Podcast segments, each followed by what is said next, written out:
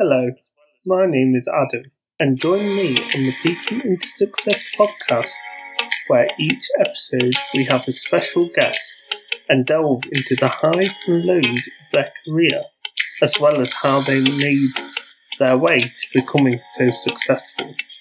Please find Peaking into Success on Spotify and other great podcast platforms. Hello, I'm Daisy Ray. Welcome to the Talk Poetry to Me podcast. This is the podcast that highlights and amplifies local spoken word artists and poets from around the East Midlands. Joining me is accomplished poet and spoken word artist Sarfraz Ahmed. Sarfraz has been writing poetry for over 20 years and has contributed to many anthologies and magazines in his time. He is the author of The Ramblings of a Romantic Poet and The Gift of Poetry. Sarfraz attends open mic events regularly. I've seen him perform at Real Talk in Derby myself. He is a proper smiley chap and a pleasure to talk to. So today we're dipping into his journey and of course we'll be treated to some of his heartfelt poetry. But before we jump in, Sarfraz, welcome to the show. Thank you for having me, Daisy. It's an honour to be here today and share my passion of poetry. I've been writing for 20 years, but it was only recently, um, in the last couple of years in lockdown, where I got published and then things really kind of kicked off. The 84 Pins poetry collection got started and, and I released that. And that's when uh, my poetry got global. In fact, to be honest, and I shared it online and it started going all across the world, especially America. So yeah, crazy. What made you want to start writing poetry in the first place? It, it was one of those things that just kind of happened. I always loved poetry. I loved Maya Angelou. She was one of my favorite poets. As actually, I was helping my sister move out of her bedroom, as you kind of do. And but she had a box of these little poems, all cutouts, and one of them was Maya Angelou. And I said to her, "You know what? I can write like this." And she kind of said to me, you know, as siblings do, well, why don't you? Well, why don't you? What's stopping you? And so I did. The early poems, there were more like rants and rhyme and kind of all sorts of things. But the interesting thing is, I've still got those early poems and they've been, um, I call them reimagined and reworked for a new audience. And I want to release them at some point. But in the early years, I wrote in secret I felt the need to not tell people. I think about two or three people knew knew. Is it because the subject matter was personal? Yeah, it was all personal. I mean, the first book was never meant to be published. Nobody was supposed to read those personal thoughts of mine. Honestly, Daisy, they were such a personal, personal thing. And I, and I never thought people would be reading them and enjoying them. I think that's the key thing people often think that I go home to a, a little office and sit there and, and write. It doesn't work like that. I have a little books with me now where I kind of write my thoughts and ideas and my inspiration. In a roundabout fashion, we've got Maya Angelou and your sister to thank for starting you off and sparking you off in the first place. Yeah, exactly. And thank goodness you didn't stay shy. I think the readers like your poetry, but they want to know about the poet. They want to know, know about the writer. That's true. The first edition of 84 Pins Poetry Collection was a, was only a little tiny book with no pictures, no bio, biography. Didn't ha- it didn't even have a contents page, but people were buying it. So more of a chat book, really, then. And I got loads of messages started coming from uh, America mostly, and they were buying it there. And um, and that's where I met Annette Tarpley, who's uh, the founder of this this Facebook site called Passion of Poetry, and me and her just we got on like a house on fire. I asked her one day, Daisy, which of the poems do you like? And she goes to me, I like all the romantic ones. Aww. And up till then, I never thought I wrote anything romantic ever. And so she coined the term the romantic poet. A couple of months later, we decided to write a book together. Yeah. Called Two Hearts uh, a journey of heartfelt poetry. It was that book that actually taught me, and it was the uh, it was the publisher at the time that actually I learned how to put, put books together. Okay.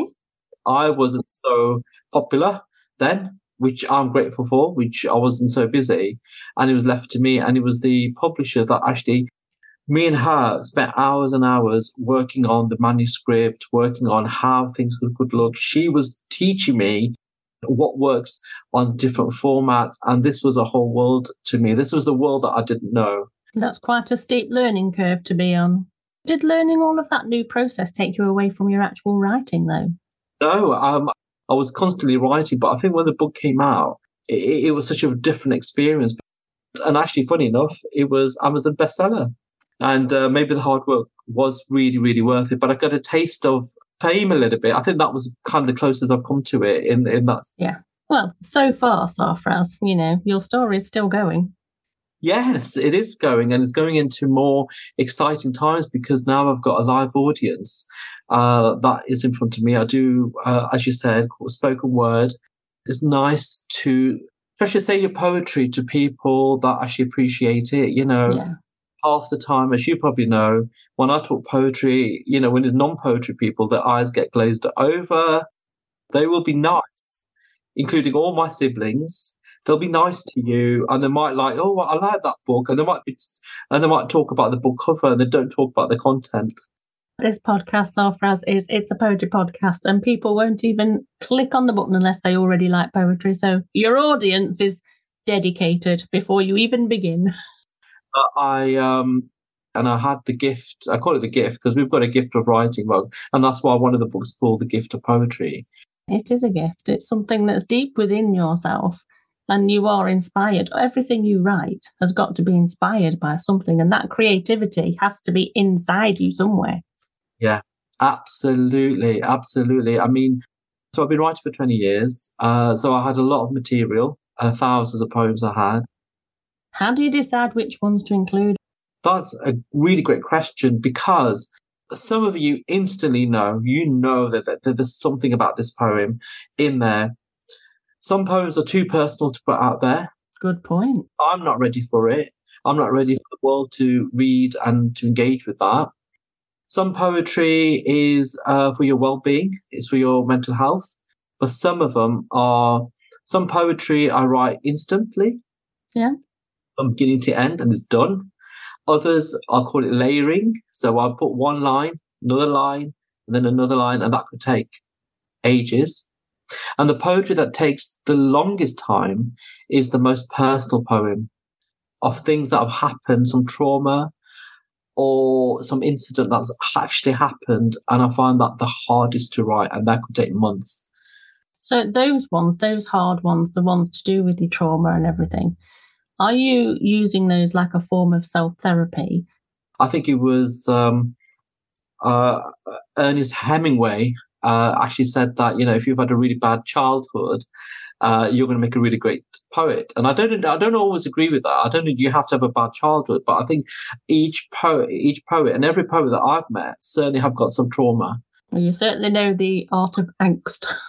Yes, and they are fantastic. These poets just absolutely fantastic. The word that they use, and they just kind of pull you in. And I think in this day and age, we all need uh, poetry. We need poetry in our lives. I mean, you just have to look at go online. Just go online to Instagram or wherever, and the, the amount of people that are out there, they're sharing their work yeah. is phenomenal. And it's just, be- and it's all to do with the world that we live in. And we really need to release uh, some of the words and some of the things that we talk about and some of the things that we think about. Yeah. You know, I was talking to this poet. He was talking about, um, uh, you know, making money and all of this kind of stuff. There's not a lot of money to be made in poetry, to be honest, unless you do a lot of touring. That's the arts for you. You do it for yourself. I said to him, "Who are you writing for?" And then he actually said, "I'm writing for myself." And I said, "You know, there you go. You're writing for yourself." But they're the ones people respond best to because your emotions are in there. And if you feel it, then other people will feel it too. And if you're writing for the money aspect of it, then you're just writing what you think people want to hear. Yeah, And an audience will know whether it's something empty or something full of emotion. Yeah. I totally, totally agree. You have got to show your vulnerability and be prepared to show your vulnerability. Nicely said, Sarfraz. I agree. Because it is your vulnerability that connects you with people out there. There's an audience out there. That and your passion, if you've got something to say to do with even politics and the way the world works or economics or any of that, if you are passionate about it, people will believe in what you're saying to them. I think so. I think with poetry, with anything, once you put yourself out there and you open doors, people are going to start walking in and start engaging with you. Nicely said because I've certainly had that. That's exactly what's happened.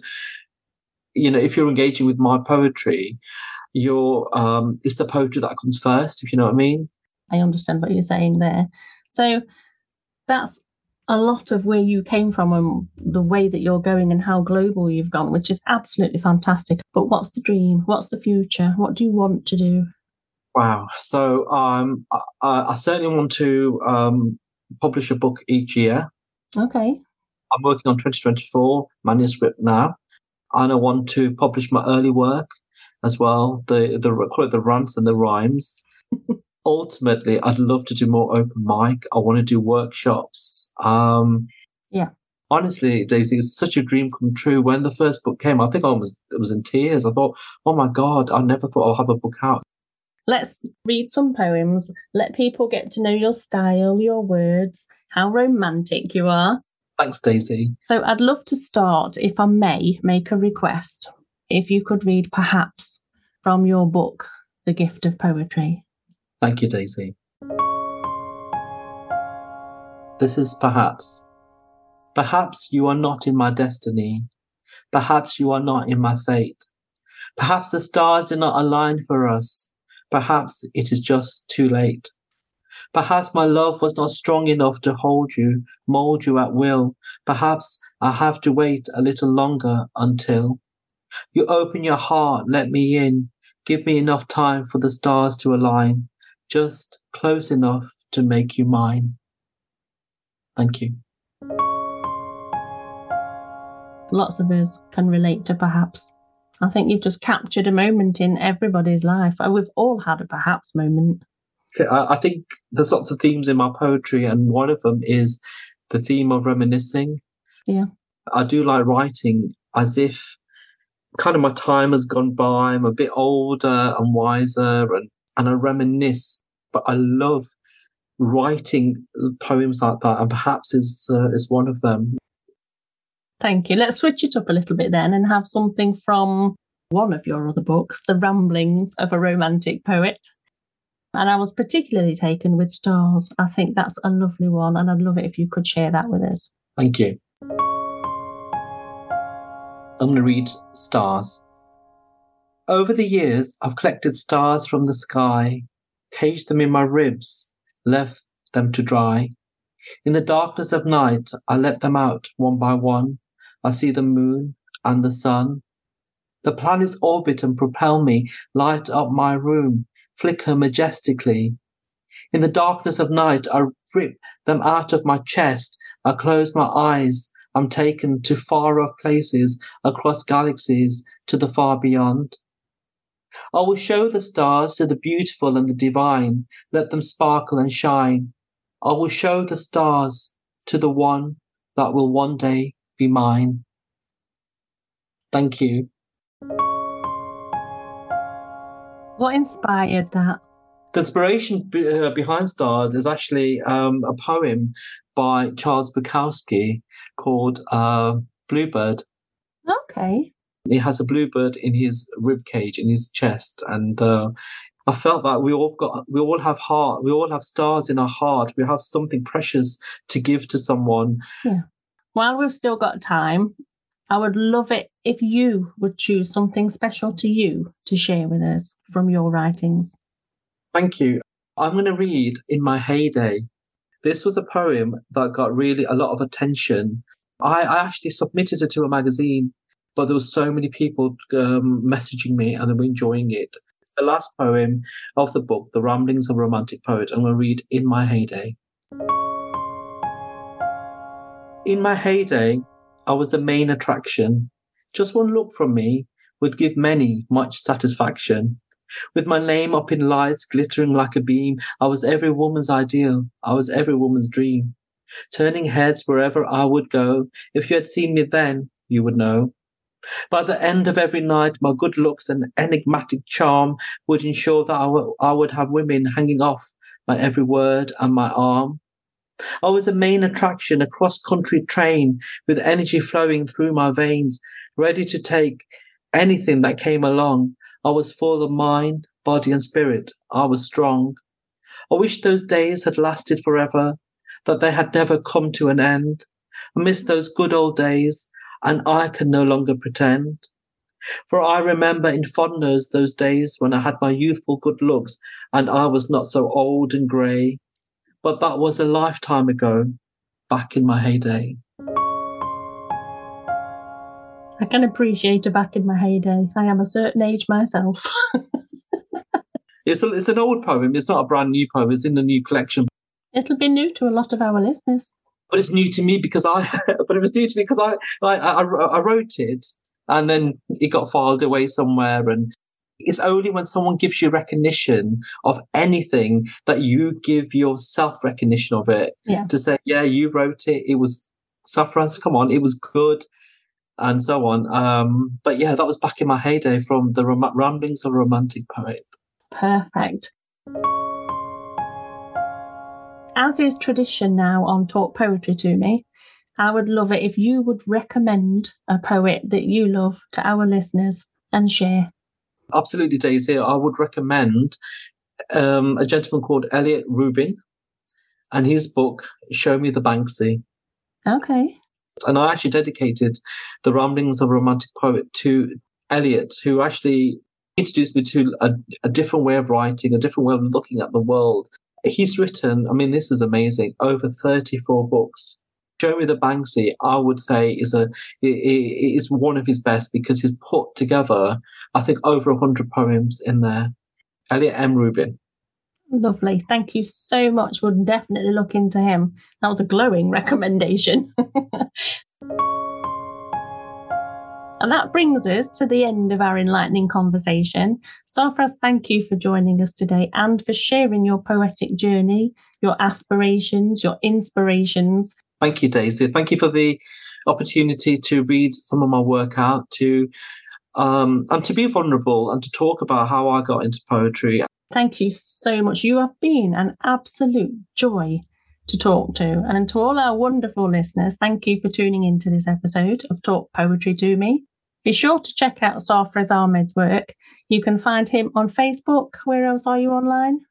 I'm on Facebook. I'm, I'm actually an administrator for the Passion of Poetry, so you can join that group if you wish.